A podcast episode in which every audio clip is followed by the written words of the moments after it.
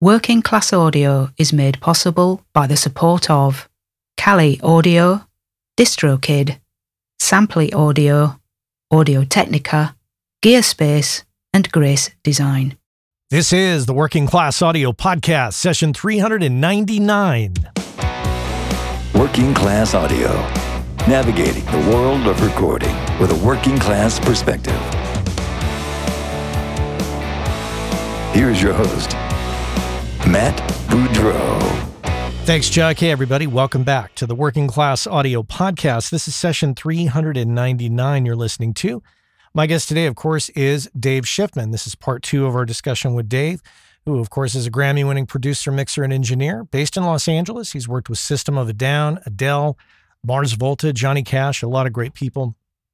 And this is part two of that discussion. So, really happy to uh, bring you the second half of this. I think you're going to enjoy that just as much as you did the first. If you haven't heard the first, I kind of encourage you to do the first one before you do the second one. So, stop this if you haven't heard it and go back to number one and check it out first. And uh, yeah, I like to go in order. I don't know. It's, is that just me? Anyhow, Dave Schiffman coming up here on the Working Class Audio Podcast. Grab your coffee cups, friends. Let's talk about influence from outside of our industry. We're living in a great time. We have a lot of inspiration all around us. And, you know, it's whether it's books, magazines, YouTube videos, websites, seminars, the list goes on. There's a lot of great opportunity in the world of audio to learn from others and be inspired by others. But allow me to draw your attention away from ourselves for a bit. Yeah, imagine that. Stop looking at ourselves. Stop looking at all of us in the audio world. I find incredible inspiration for my audio world, my audio practice, I like to say, in other things. And I've mentioned it before. I'm a big fan of Masterclass. I watch that quite a bit. I find myself drifting towards directors uh, Werner Herzog, Spike Lee, any number of them on that masterclass is really insp- inspiring to me personally to check out. Also, there is a great documentary on Disney Plus all about industrial light and magic. And it really kind of goes into, you know, how George Lucas got this group of fantastic people together, very smart people to form an effects company that could do things that didn't exist before in the world of filmmaking. And of course, you know, all of you are familiar with ILM at this point and all the movies they've been involved with. Very inspiring story. And you might ask, well, Matt, I mean, with all the choices we have, why do you need inspiration from outside? Well, you know what? I like to see how other people do things in other industries, how they tackle problems, how they deal with obstacles. And I find that really inspiring. I also find just the creative process in other areas very inspiring. But that's not all. It's not just about documentaries about film that I find inspiring, even though I'm not even involved in film, you know. But also, I get inspiration from hearing about other people's stories. Uh, there's a great podcast that Guy Raz from NPR puts on called How I Built This, I believe it's called. And that's got stories about people and their journeys and how they, you know, created, say, for example, you know, whether it's Mark Cuban talking about his successes or the folks over at Merge Records creating Merge Records. And I'll put a link in the show notes, of course, to all this stuff I'm talking about. But really just hearing other stories of how people achieve, how they conquer, how they overcome adversity and what they're dealing with, and the successes, of course. But then there's also the creative spark. Where do they get it from? And in general, talking to everyday people I come across that I find myself in conversation with, I seek inspiration from a lot of different sources.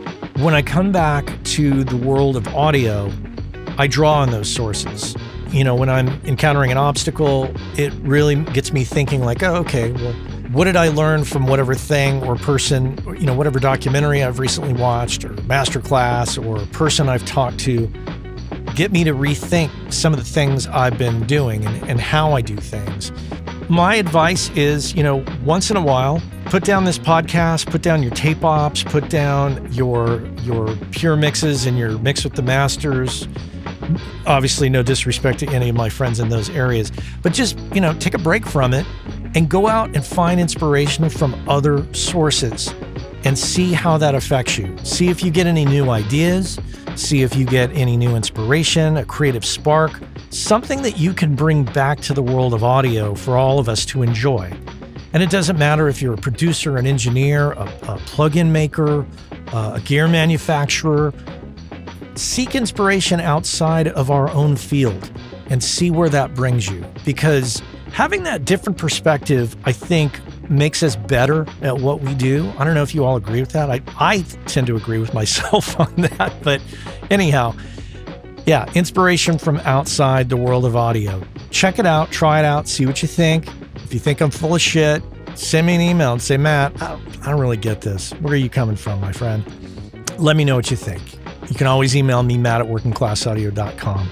And if you do agree with me and or you're curious, head on over to workingclassaudio.com or there in the podcast aggregator you're listening to uh, this show in right now. And in the show notes, I'll put links to all these things that, you know, I get a lot of inspiration from that you could readily get access to right today. So that's my rant. Thanks for listening. Most of you already know about Grace Design and have known about them for years. Uh, they've been around since 1994. It was started by the two brothers, Michael and Eben Grace, who still run the company to this day. And you already know that they make incredible sounding products for us all. What you might not know if you don't know them is that Michael and Eben are two of the nicest people on the planet, easily approachable, very knowledgeable. You might have met them at a trade show and experienced this.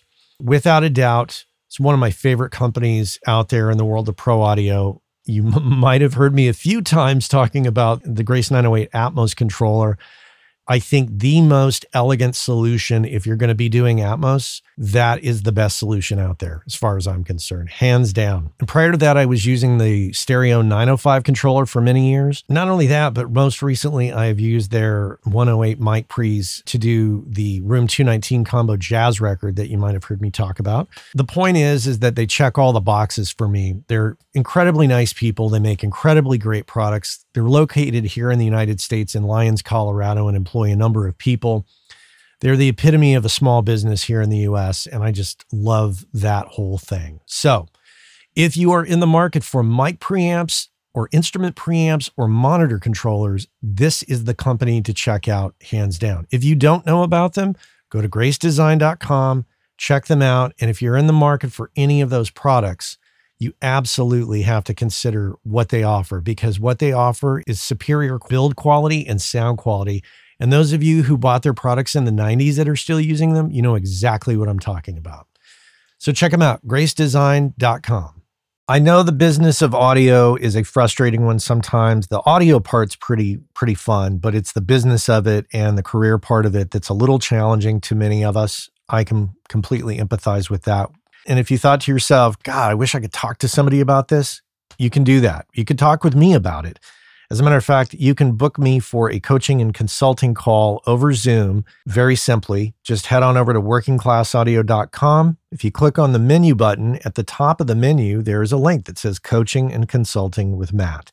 Super simple. Click on the link, book me in for an hour on a Zoom call, and we will discuss your particular situation and I will help you get refocused, re inspired, and figure out what is the best path forward for you. If your situation requires a little more extensive conversation, we can absolutely book a series of calls. And like I say, get you focused and get you moving forward. I've been there, and when you don't have anybody to talk to about it, it's a little frustrating. So head on over to workingclassaudio.com, click on the menu button, and book yourself in for a Zoom call with me. We could sit down and chat, coffee's in hand, ready to tackle the business of audio together. All right, let's get to it. Dave Schiffman here on the Working Class Audio Podcast. You were, for the most part, I assume, I mean, you hung in there for 10 years with Rick, and that was a good relationship. At what point did you decide it was time to go, or did he just change direction and try somebody else? Or does he have a stable of people that he kind of works with? Yeah, there were probably at that point two or three of us that were working pretty steadily with him as engineers. There was me, Greg Fidelman, Jim Scott. What about Andrew or Ryan? Yeah, Andrew Scheps was kind of coming up. This was a little before Ryan. Okay. Like Ryan was still working over at Ocean Way. Okay. And audience, sorry, we're talking about Ryan Hewitt. I don't. Ryan Hewitt, yeah. I like to say the full name so people know who I'm talking about. Right. When I started with him, like Dave Sardy was still working with him. He was kind of on his way out. Hmm. And every once in a while, like Dave Bianco would come in and do something, or once in a while, Richard Dodd. But after one hot minute, I think he was kind of done. And I think the only thing he did was he came out and he mixed the Tom Petty record after Wildflowers. He mixed Echo. Mm. That was, I think, the next thing he did. So it was a it was a fairly tight stable. And I think after 10 years, I think what had happened was I was starting to see other opportunities, producing, engineering for some other producers, mixing records for some other artists that Rick wasn't working on. And it just kind of felt like time. Well, in that 10 year period, did you kind of isolate yourself just to working with Rick so that you could say yes to any project that he had going on? I didn't. Like there wasn't a uh, you know you can't work with anybody else. And there would be stretches where nothing would be going on because he'd either be in rehearsing or he'd be in mix mode on something and I wasn't mixing it. So there was other stuff that was kind of in and around it. Hmm. I think what was starting to happen was there were one or two projects where they literally got canceled the day before we started Mm. and it was maybe like a month's worth of work just like evaporated. And that happens twice two three times that can be a little disconcerting. And for whatever reason I, I i don't necessarily say it was rick's fault. I don't really know the the particulars on why those things happened. But I just really didn't feel in control of my own destiny at that point. And I just didn't want that in my life anymore. And it wasn't like a, I'm not working for you anymore kind of thing. It was like, I think I was finishing the last System of a Down record and I had gotten an offer to make a record with a band called Stellastarr. They were on RCA, cool little band from Brooklyn and it was going to take me to New York for I don't know, I think like 5 or 6 weeks. And I knew that Rick was about to start a record with Weezer. He was definitely like talking about it like I was doing it. And I was like, all right, well, I can stay here and I can work on a Weezer record that may or may not go off, or I can take my shot here and go produce this record in New York. And that's what I opted to do. And I was like, well, you know, I'll be back in town in a little bit and always down to work. I think I may have actually done the Mars Volta record after that. I can't remember the order because I, I feel like the Mars Volta record was after System of a Down, but it was a couple of years after. Hmm. But at that point, I was a little more like in and out of the world, of Rick's world, until I just wasn't doing anything with him anymore. When you're in that position of working for somebody like Rick, or Rick specifically, I, I guess this question is more targeted towards. I mean, obviously, you're the engineer. So, would you operate differently in that role for Rick than you would, say, for a producer engineer? Because Rick Rick doesn't engineer, but No, no. but say if you were working for somebody else who has engineering chops, would would the role be a little different? Definitely. Because it's really up to me to figure out what it is Rick wants and how to make it happen. Hmm. Whereas if I'm working with somebody who's more of an engineer, it becomes more of a co decision Right. where there's more suggestions back and forth. Yeah, like placement, mics, Yeah. Yeah. Yeah. rooms. Whereas Rick would just be like, "We need a vocal." Right. Or he'd come in and hear the drums and he would be like, drums sound like they're down the street. They need to be closer, need to sound drier. And that would be what I'd have to work on. Go from there, make the drums drier. Like snare sounds like it's down the street. Got to be, I want it super close. That was just like in the 10 years I worked with him, I don't think I ever put up reverb. That was during the that was during the dry years where everything was bone dry. so it's interesting. And now it's like it's funny because when I hear stuff now that's dry, it's like it's so striking because I think modern music has definitely moved away from that. But there was a point where everything was just bone dry. Yeah, I'm thinking of the cult in particular. Right. And, you know, all the Chili Peppers records, bone dry, Audioslave, bone dry. He couldn't get away with it on Mars Volta, but if he had his way, it would have been. Omar was not having that. Yeah, that's every client's kind of uh when you're working with a client, you figure out, oh, this is a dry person or this is a wet person. How wet is this person going to want to? Right. How, how wet is wet? Yeah. Yeah.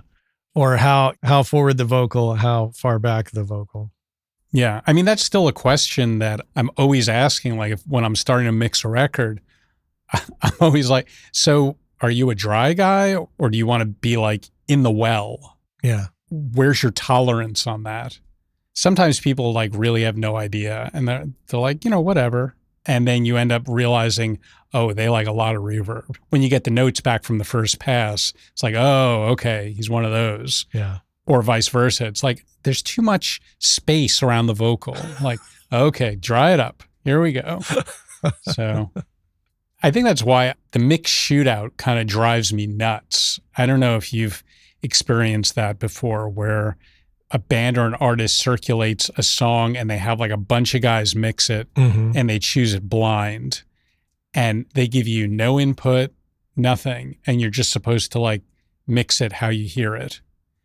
And my issue with that is, well, I could hear it 10 different ways without any sort of input from the artist or the band. I feel like almost a little lost because I could go down this road where it's all like big sounding and you know everything's clean and slick or I could go down this other road where everything's kind of like grungy and got like some fur on it and it's super dry. Like there's there's different ways and sometimes you pull up the faders and you're like, "Oh, okay, I know what's going on here." But there's sometimes where it's like, "I don't know, what am I supposed to do here?" So, my thing now is if I'm doing a test, quote unquote test mix or a shootout is I'll do it, but I want to have a conversation with the band or the producer or the artist, whoever is going to be listening back to it. I just want something to go on. Yeah. Give me a hint. And I feel like that way I can get it closer to where you guys are imagining stuff. And also like I never expect like the first pass to be magic. I mean, if if it is, I'm immediately suspicious. Like there's no way I nailed it. Like no mix notes come back. Right, right. Where it's like we, we love it, it's perfect. Right. Like no, no, no, no, no. Yeah. That doesn't work. Because you know they're going to play it for somebody within the next week of saying that. And then they're going to come back and go, well, we played it Yeah. for a few friends. And one of our friends used to engineer. And Exactly. He was saying something about too much 800 hertz, something like that. Again, so that's why, like in a spec mix, I always say, give me one round of comments, give me some feedback. We like where this is going. Could you look at this, this, and this? Or come back and go, this isn't close to what we were thinking. Thank you very much for trying. right. Just something like that so I can get my arms around it. I feel like making music is a collaborative process. Mm-hmm. It's like, I don't want to be the guy going, no, this is your mix. This is perfect. I want the artist to be like over the moon about it and loving it and involved in it. I want that feedback. That feedback's important because at the end of the day, their name's a lot bigger on the record than mine. And they're the ones who are going to have to go out and play it every night. So you guys need to be, it, it needs to feel like you. When you were uh, working with Rick, were you mostly engineering for Rick or were you also mixing? It was mostly engineering. There was definitely some mixing, Mm-hmm. not as much as I would have liked, I guess, but there was some. Okay. 10 years is how long you were with them. And then you struck out on your own. Yeah. Has that been your MO since then? Yeah. There's a couple of producers that I'll still engineer for Okay. that, you know, I like working with. And what's great about these people is it's collaborative. They value my input. They want to know what I think, or there's a back and forth to it. And that makes it enjoyable. There's a reward to that rather than just being like the robot who sits at the console and doesn't say a word. Yeah. It's like that's that just it doesn't really interest me. When you're not part of the process, it's hard to take ownership in something. as far as evolving from the time you arrived at Ocean Way, working with Rick, your freelance time leading right up to right now, how do you think you've evolved in how you approach, not from necessarily a technical perspective, but do you approach the craft much different than you did five years ago, 10 years ago, 20 years ago? I think now what I tend to lean into is letting things kind of evolve organically a little bit more, like trying not to push something too hard, an idea or something, and kind of letting letting the song and letting the band lead it. That sounds a little weird, I guess, but what it is is speaking my piece, but taking a step back, like trying to be more of a listener and less of a do this, do that. And I feel like that just makes it a little more collaborative. Like I like when records are collaborative. I like working with an artist to make a record, not for an artist to make a record. So less micromanaging of, of the details. Yeah, I, I, I think so. And, and I think I think it's really important to keep the vibe in the room good to avoid dark situations. Like things can turn dark really quick if somebody isn't feeling heard or is frustrated with how things are going. So that's another reason that I like to keep people involved because I want them to feel heard. I want them to feel like this is their record. And I'm not like, okay, we're going to do it this way. This is how I do it. I think to that effect, if you listen to records I've done, like th- there is no Dave Schiffman sound. Mm-hmm. I feel like it's important that the artist shines through. And that's the way I like to let the record go to where the artist is shining through. And sometimes you have to let things go a little bit before you actually step in. Sometimes you have to let people realize that something isn't working before you suggest something. And it's hard for me, and I think for a, a lot of people who are engineers, because you're always kind of looking four or five moves into the future. Or I think I am anyway. Yeah. Like, how is that going to mix? How is that going to go with this? How does this work with the other songs on the record? Is the sound right? Is the mic right? Oh, you know, maybe, I, and that's all going on in my head. And what I've learned is I need to shut that all off initially and just see how it all develops. And then when things start to spiral the wrong way, be able to kind of just help push it back over and get it back on track. With some artists, you have to dig a little deeper. Sometimes you you have to be a little more involved in the arrangement or in the lyrics. But then there are some artists where it's like, I, I don't want to mess with his lyrics. I like what he's doing or I like what they're doing. It's right. It feels Yeah. good to me. You know, I, I think doing something just to do something is how producers get a bad a bad rep. Where it's like, oh well, you know, I got to do my thing to it. It's like, no, fuck that. Yeah. You don't have to do your thing. It's like your thing is to make the record sound like the band and the best version thereof. So I think being flexible and being able to let something go a little bit without micromanaging it helps with the the atmosphere in the studio. Mhm. I think it ultimately also helps the final product, you know, the record. Yeah, I'm curious how you would deal with these two types of situations. Let's say if you're dealing with a solo artist, everybody else's opinions in the situation, it, it's like a pyramid, right? Exactly. yeah. But in a band situation where it's a democracy and you know maybe there's one or two strong-willed people in the band, I'm always on the lookout for the member of the band that's kind of getting left out. But I'm also wary of the member of the band who's just like making suggestions that are counter to the goal of the record and just they're getting in the way because they're just always like, "Hey man, what if we try this?" and Yeah. everybody looks at them like, "What the fuck are you talking about?" yeah. The person that's on his own trip. Yes. Exactly. So that those two personalities, Yeah. do you have ways of how you deal with the varying personalities in a band situation?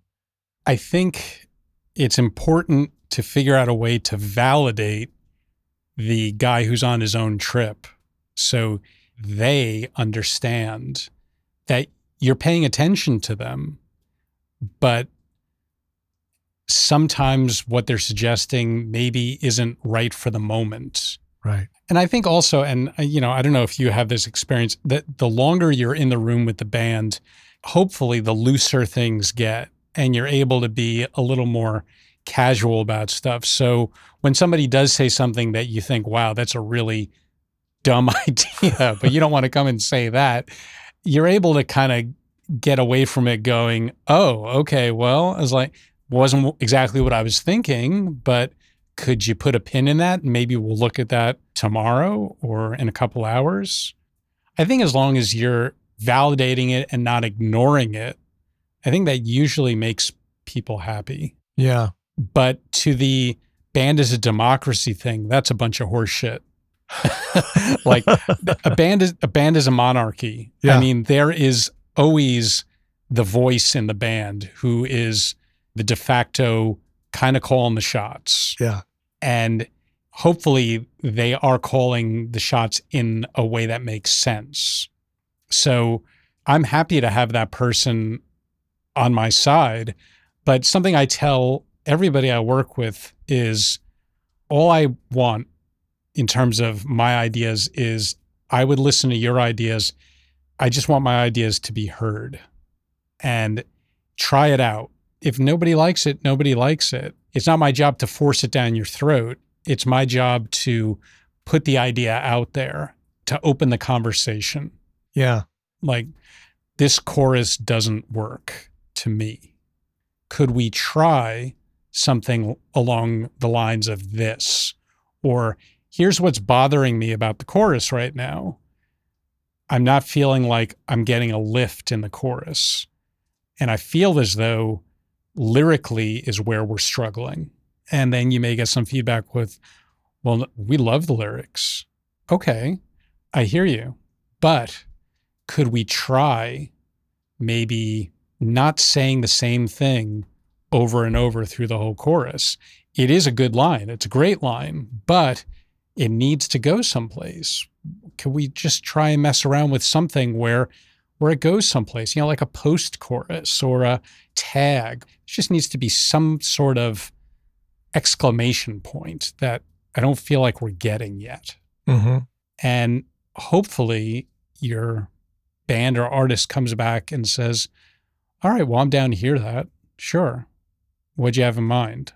And then just start kind of throwing around ideas.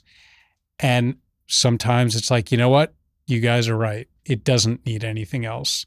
This is the chorus. And the way we're going to lift the chorus is we're going to do it musically instead of lyrically. Let's kind of look for a hook that's going to come in halfway through that's going to get us to the next level. But it's just a matter of getting it out there, Yeah. making your opinion known. And hopefully, you know, you've hired me, so you want my opinion. you've hired me, you want my input. That's why I'm here. That's why you're paying me. So that usually ends up working out okay. I'm always having an issue with the members of the band who are proposing part ideas that seem self-serving and that go Yes. against the song entirely and it's just it satisfies their ego but it has no place in the song Yes, that can be challenging. I want to hear more of me. I want to hear more bass. I want to hear more. In a mixed situation, what, what I'll tell a band is don't tell me who's making the comments. I don't want to get a list of notes where, okay, well, here's the drummer's notes. Like, I don't give a shit who's giving me the notes.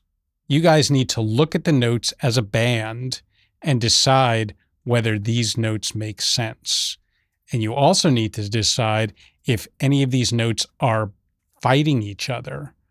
Like you'll see, make the snare louder, and then, you know, further down the paragraph, the snare's too loud. Right. Drummer says, guitar player says. Right. I was like, so for starters, don't break it down by individual. Just give me the note. Just say, we would like to hear more snare because that way I know that all of you guys are on the same page. That's really important in mixing is to get everybody on the same page, to get everybody to want to hear the same mix. Right. And when you're getting like different ideas from different directions, that's fine. But it's important to make sure that they're not going against one another. The other excruciating note is the snare sounds weird or the vocal sounds weird. All right, you're going to have to Elaborate. expand, elaborate on that. And usually that turns into, well, I'm not very technically minded. I was like, I'm not asking for a technical explanation. I just want to know what it is you don't like about the vocal. I can't improve it or change it for you with it's weird. It's not a a good mix adjective. it's like mix adjectives warm, bright, dull, you know, wet, dry, Right. Things like that. Down the help. street. Yeah, that I can replicate. I can't get rid of the weird. There's no button where I can scoop the weird out or add more weird. There's no plug-in that they make. yeah. Can you make it weirder? Yeah. I can, sure. Like, and then, okay, when somebody wants it weirder, then that's when I need to, I guess, open my toolbox and look for something that I consider weird. But when it's something where it's like the snare doesn't sound right to me, well, what would make it sound right to you? I love your thing about consolidated mix revisions because otherwise it's almost like taking a lunch order. Yeah. I'm going to have this. Right. Or I already said it. You get those conflicting things. I want the snare drum lower. I want the snare drum louder. Right. Nobody's listening to one another. And most bands, when they do this, they really do like it. They're like, oh, this makes so much more sense to do notes like this. And then what happens is you get a note, we're having trouble with the snare. Some of us think it's too loud, some of us think it's too soft. Maybe it's just something where it needs to sound different. What do you think? And that's a better note than it doesn't sound right Right. because it's like, okay, it's not a volume thing that's bothering them. Then that gives me a little bit to go on. Okay, it's tonality. What is it? Is it a wetness thing? Is it where it is in the room? Is it too forward? Is it too back? Is there too much room on it?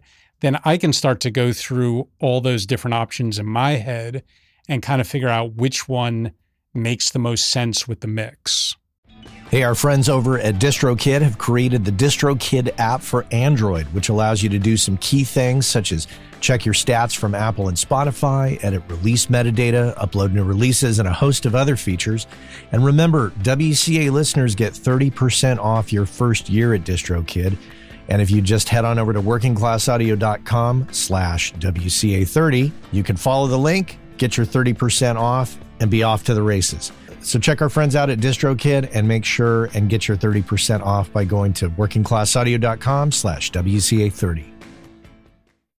About a year and a half ago, I signed up for Samply.app and I have to report back and say that I'm completely thrilled with it and it's working out quite well. It gives me the ability to upload mixes and masters to the website and provide a super pro looking interface for my clients. They can drop comments in the timeline. They can listen on any device. They can listen to it in high res. And if I want them to pay for the mix or master before they download it, because of the Stripe integration, I can set that up. There's also Dropbox integration, which allows me to quickly create a folder in my Dropbox, which automatically syncs with Samply, makes it much more simple. You should check it out for yourself, but there's a deal to be had. So use the code WCA20. Go to samply.app or samply.app, use the code WCA20, get 20% off, and you'll be off to the races. It's a fantastic tool that I think you're going to enjoy and will definitely make you look a lot more pro when you're delivering files to clients. Skip that whole business where you send it to them over Dropbox. That looks totally amateur at this point. Use samply.app and use that code WCA20, and I think you're going to be really thrilled. Samply.app. Check it out. I want to transition a little bit and talk about your studio, which I visited. And this is in your backyard. This is a, a freestanding building, which sounds fantastic. Oh, thank you. We talked about it when I visited, but could you maybe retell it a little bit here for the audience about the journey of your space? Okay.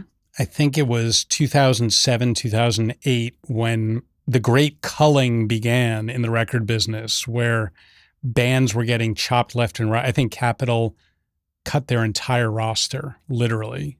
They got rid of everybody. And the writing was on the wall budgets are going to disintegrate. So you better figure it out.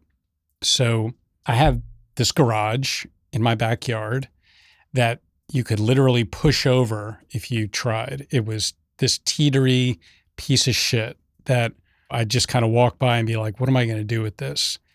And I was like, all right, it's time to do it. So I uh, found somebody to look into converting it into a studio. There was this great studio designer who's since passed away, a guy named Vincent Van Haaff, who uh, had a company here in town. He designed a lot of amazing rooms all over the world. I mean, starting with, I think he had a lot to do with A and M, Conway, not Capitol, but uh, I'm sorry, Vincent, I, I can't remember your studio credits, but needless to say, he made some great rooms, and I always loved how his rooms sounded when I was in them. So I got connected with him, and I was like, I'm looking to convert my garage. How would I do that? Where do I start? And he connected me with the guy who had been doing his building, a guy named Jacques Lacroix, who is brilliant, just knows everything and had a really good sense of what it was I was going after. My whole charge to him was I need to do it cheaply, but I don't want to skimp. I need it so that the neighbors have no idea what I'm doing, but I can listen as loud as I want. So that's where we went. And it turned into, I think there's three or four layers to every wall, including something called hat rack, which creates a pocket of air, like a one inch pocket of air, which is great for, I think it's low end. It keeps low end from escaping. There are virtually no holes in the walls at all. So sound can escape. Yeah, it, I guess it's like three or four layers. They were about to do the last layer, which would have been drywall. And I walked in and it was all just exposed plywood, you know, with the writing on it and everything. And I was like, this sounds great. I don't want to do the drywall. And the builder looked at me like, like I was crazy. He's like, what do you mean? He's like, this looks terrible. I was like, I don't care this sounds right to me. It's not reflective. It's like it feels tight. It feels good. It feels like a control room. Let's just leave it here. So begrudgingly, they walked out and that was it. And put up just a board behind the speakers with some pegboard and a little bit of R1 insulation. So there's a little bit of suck up of sound there. And Jacques built these enormous Helmholtz filters that are the size of garage doors, which are in where the garage doors were. So they're soffitted in. So whatever hits those just stays there. It doesn't come back. I think it's called like a one pass room. There's no reflection. We had that.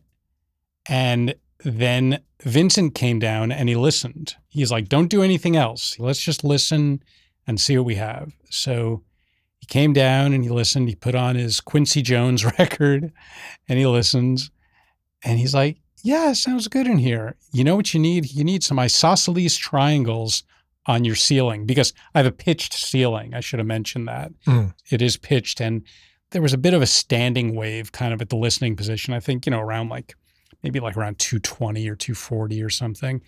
He's like, let's just put up some isosceles triangles, five of them in back, and that'll break up your standing wave. And then we'll tighten up the listening area. We'll just put a poly right above you, which is like a, a half cylinder thing that kind of breaks up reflections. So we put up the triangles, we put up the poly, and it sounded great. And then most recently, you've set up an Atmos room in there. Yes. We both share in common some of the PMC speakers for our surrounds.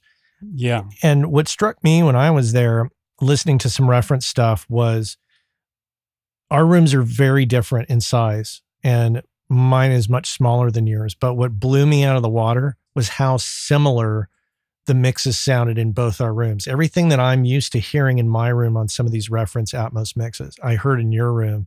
And that was a real pleasant surprise I wanted to ask you your decision to get into Atmos. What drove that? My decision to get into Atmos was so like spur of the moment. I don't know what came over me. I just got this. I think it was partially from a sales pitch and partially from I was just feeling just feeling like a little stagnant. Like I just I just felt like I needed a new not not that I've mastered mixing or producing, far from it, but I just wanted like a new challenge. I was just looking to raise the bar. Mm. And I went over to uh, Lemon Tree out in Highland Park. And that's where PMC has a listening room. That's where they were impressing people. And Maurice Patist, who is the, the president of PMC, invited me out to listen. And he plays me all these different mixes, you know, the Elton John mix. Oh, yeah. among others. I was like, okay, it sounds a little gimmicky to me. I gotta say, Elton John mix aside, I was like, the other stuff I was hearing, it just it just sounds like there's a lot of tricks going on. And and I'm not sure what it has to do with the music. And that's when I kind of had this light bulb moment where I was like, if I'm gonna do this, that's what I want to focus on. That's what I want to try and accomplish, where I can do Atmos mixes that make sense with the music that tell the story, but they're not like overpowering you with watch me move from one side to the other. I kind of liken it to when bands discovered the pan pot in the 70s, you know, where, oh, you mean I can go from one speaker to another? And every record has it moving all over. I mean, love Jimi Hendrix, but oh my God, it's like everything is just moving all over the place. And Jimmy Page also, those Zeppelin records, stuff's moving all over the place. And it was just like new toy. And I think as the years progressed, people learned how to incorporate stereo into the music. And it didn't become a, a gimmick anymore. It just became part of the song. Mm. And now we don't even think about stereo versus mono anymore because nobody listens to mono except probably you and me when we're doing a stereo mix, you know? Right. Or when we're at the grocery store. Exactly. So I think that's the next step for Atmos. And that's what got me kind of jazzed on the whole idea was I feel like this could be the next phase, like the next stereo. Like this could be what stereo was to mono. And I think it just needs to it needs to make sense with the music. So that's been my challenge to myself. Yeah. And as time goes along, do you find more people are talking to you about it or are you at that point yet? Surprisingly, I feel like the public still is very undereducated about it.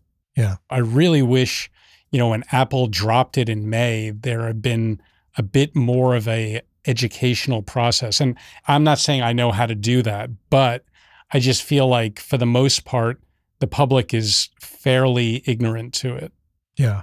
Eh, because it's really hard to experience. I mean, you listen to it in earbuds and it sounds cool, but it's nowhere near what it sounds like when you're sitting in between nine speakers. Yeah.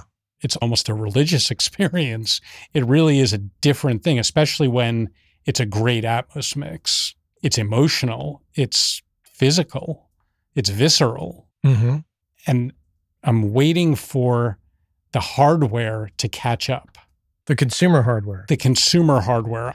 Apple, if you're listening to this, I'm waiting for a way where you can buy four pods that are Bluetooth together and you drop them around you, you connect them, and poof, you've got Atmos. Done. and I've said it on on this show many many times. I think that that's what's going to happen. I think that the HomePod thing they canned them for a while, and apparently Right. they're coming back. And I think when they come back, that's going to be what we're going to see. I hope so because I, I think that's the way to go. And if you can get it in the under thousand dollar range to where people can put it in their living room and they've got it. And then I think you do that, other companies are going to start to try and beat it. And they're going to start to try and, and the prices will come down. But I think if you don't get in under that thousand dollar price point, you're chasing away 90% of your potential audience or consumer. Yeah, I feel that if they don't do this, it's going to be a major lost opportunity. But Yeah. fingers crossed. yeah. At this point, that's all you can do. And I'd like to once again quickly transition to another topic, Anya, and that is money. You've been at this for a while. You've seen the ups and the downs. With everything that you know now, what is your approach or mindset when it comes to being an audio professional and how you deal with money? And maybe inside of that will be a little bit of a, a recommendation to others listening. Yeah, it's it's a challenge. And part of the challenge is you're working against the band whose buddy runs Pro Tools on his computer and he's going to mix it for nothing. And what's your comeback to that? like, I'm not going to work for nothing. Right. I don't do that anymore unless it's something that I see a future in and I want to be a part of. But I think it's really hard to take a stand and go, I'm not going to work for anything less than this. It's hard to do that because you can do that. And there are guys out there who do it. I just like to work and I like to work with young bands and new artists. So it's weird. My response when people come at me with the budget is, well, if I'm into it and I like it, I'll make it work, is where I start from. So if it's something I want to do, then I want to figure out how to make it work. And a lot of times I'm probably not getting paid my worth or what the job is worth. But that is the world we're in now. There is no union, there is nobody keeping a limit on that. And I don't know how that works because for everything you pass on, there's probably four or five other people who will scoop it up in a second and they'll do it for less. Yeah.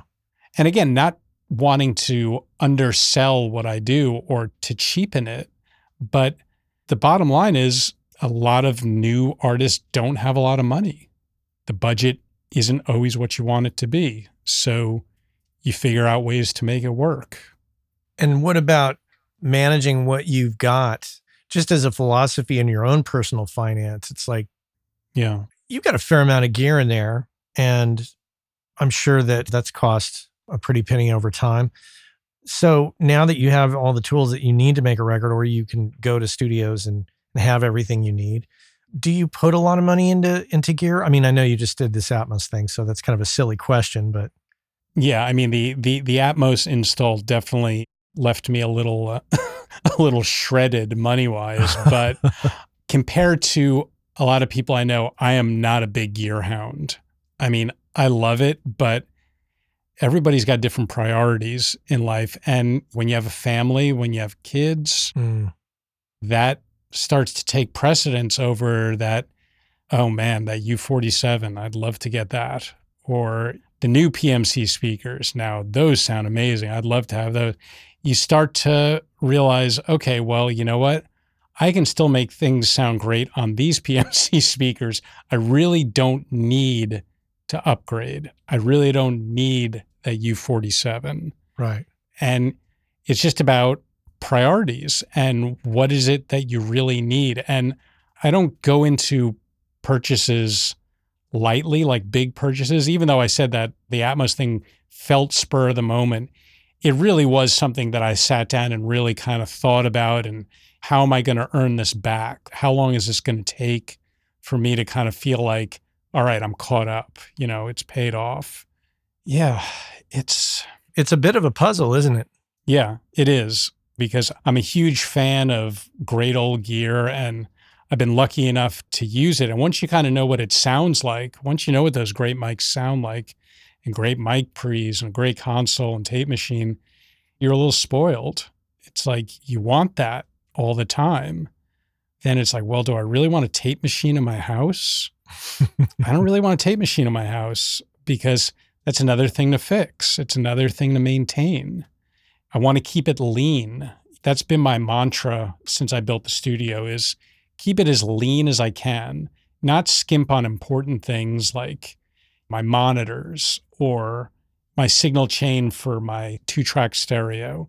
Make sure that stuff sounds good, but not overspend. Yeah. It's really easy to get sucked into that world. There's a guy I know who has, he literally has three Fairchild 670s in his room, his home studio. And those are going for what now? Like close to a hundred grand each. Damn. And I walked into his room. I was like, "What do you need three Fairchild 670s for?" I was like, "Sell two and buy a house." you know that that's where my head's at. You know, as much as I can appreciate and respect and love like the whole world that that equipment came out of, I just can't make sense of paying $100,000 for a compressor. Yeah, it makes zero sense. It makes absolutely no sense. I mean, I'm lucky. I have five Neve 1073s, which are considered like the pinnacle of mic pre. They're like the unicorn. They're like the the magic mic pre. And I bought them a really long time ago. I went in with this guy and we bought a BCM 10 out of Brigham Young University. So the thing was spotless. no smoking around it, nothing. No coffee spilled in it. No coffee spills, nothing. So it was great. And we got it for what you would consider now a song. It was nothing. And I've just sat on these 1073s and I use them and I love them. And now five 1073s could almost put my daughter through college. and I'm like, all right, well, do I really need all five 1073s? Right. There's an argument to be made to to sell them. Now, and I talked about this with Dan Alexander, who has been Mhm. selling gear for quite a long time. And, you know, he talks about how there are people in this world who are scooping up all the 1073s and the Fairchilds and all the U47s as Yeah. investments. They're not even using them. And, you know, that's, That's a crime. That that is shameful. yeah, because that's what this gear is for. I mean, to create that magic. It's like if you have a if you have a U47 that Frank Sinatra sang on and you put it in a showcase, like what's the point? yeah, Give people the opportunity to hear the magic of that microphone. Because as I'm sure you know, all those two mics, they all sound different. Yeah. I mean, you put up five U47s, you will hear five different microphones. And that's what makes them so special and so amazing is one might be right for this singer, but it might not work for this singer. And you start to like at Ocean Way, like Ocean Way had a mic locker like nobody's business. There were like 12 C12s and 15 U47s and a ton of 251s. But you would know it'd be like, okay, not to be a name dropper or anything, it'd be like, Tom Petty's coming in. We need C12 number one because that was the C12 that Tom sang through. And you put it up and it sounded like Tom Petty. there was no disputing it.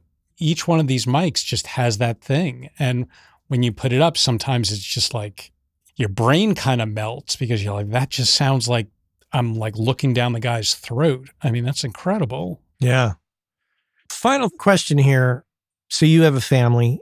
I'm curious about your approach to a work life balance with, I mean, you're doing something that you love, clearly, but you've got a family too. So, how do you juggle all that and keep everybody at peace and happy? Well, I guess the the quick answer is you don't. Right. it's definitely a challenge. I will say my wife is a saint. She has always been very supportive and she's very independent, which I think is key. And she she owns her own business as well, which she's very passionate about. So I think because of that, we are on similar footing. And we're both self-employed and the self-employed mantra is when there's work you take it Yep. because the next week you could be dry as a bone. So I think we both have that mantra and to the detriment of our travel life and our social life absolutely but if you're with somebody who gets you then it should make sense. Hmm. And believe me there there are times when she's pissed off that I'm going away for 4 weeks to make a record. That doesn't make her too happy. And I get it, but here's the trade-off. It's like, well, to bring that entire band here to LA to make a record is going to bust the budget right there as opposed to one guy going the other way and doing the record there. Yeah. So it turns into a bit of travel, but it's again, like I said, with budgets where they are now, these are sacrifices. It's part of the day to day. And I wish on some level that there was, I was doing more work in LA Mhm. than I am, but it's the reality of the situation and it's the opportunities that come up and it's the artists that I want to work with that I feel like I'm going to be an asset to and it's going to let me shine the best as well. And by doing those gigs and having success with those gigs, that, of course, brings more work and money to the table to support the family in the end. Right. It feeds on itself. Yeah. And you're only, I guess, as good as your last credit. So that's important. And you want to try and you want to keep that up and you want to keep that momentum when it's there. Yeah, it's a challenge, but you figure out a way to make it work. And I know lots of engineers and producers that are divorced because it didn't work. And that's the sad reality of it. So it takes finding that person who gets you for you and gets that you do what you do because that's who you are. I mean, this is like part of my DNA. This is like who I am. So telling me that I can't do it anymore, you're going to have a, a pretty unhappy boy on your hands if that's the case. Absolutely. Yeah. And that would be a terrible situation to have somebody say, you got to stop doing this. Right. I mean, it's non starter. Yeah. And I think anybody who is in a relationship with people who do what we do understands that. They kind of have to, or they shouldn't, or you shouldn't be in the relationship with them, I Yeah. guess, because it's not fair to them that you are off doing this thing until all hours of the night, but it's just, it's who you are. I haven't had any other job in my life aside from the the old voiceover studio back when I started out. So I don't really know anything else. If you told me I couldn't do this, I'd be hard pressed to tell you what else I could do, what else I'm qualified to do. Right. Well, I really appreciate you taking this time with me, Dave. This is this has been fun. And I knew that when we chatted when I came down to LA, I was just like, we're gonna have a good conversation. yeah, yeah. Uh, thanks for having me on, and it's great to chew the fat about what's going on in in our world right now. Yeah. And I failed to mention that you and I, like former WCA guest Will Kennedy and Matt Wallace, are part of the same Dolby Atmos mixers group. And Oh, that's right. and I can't leave out Steve Genewick, of course, because and and Andrew Scheps and Sylvia Massy. Many former WCA guests are in the Damn group. Ah, So in that damn group. in that damn group. Right, right.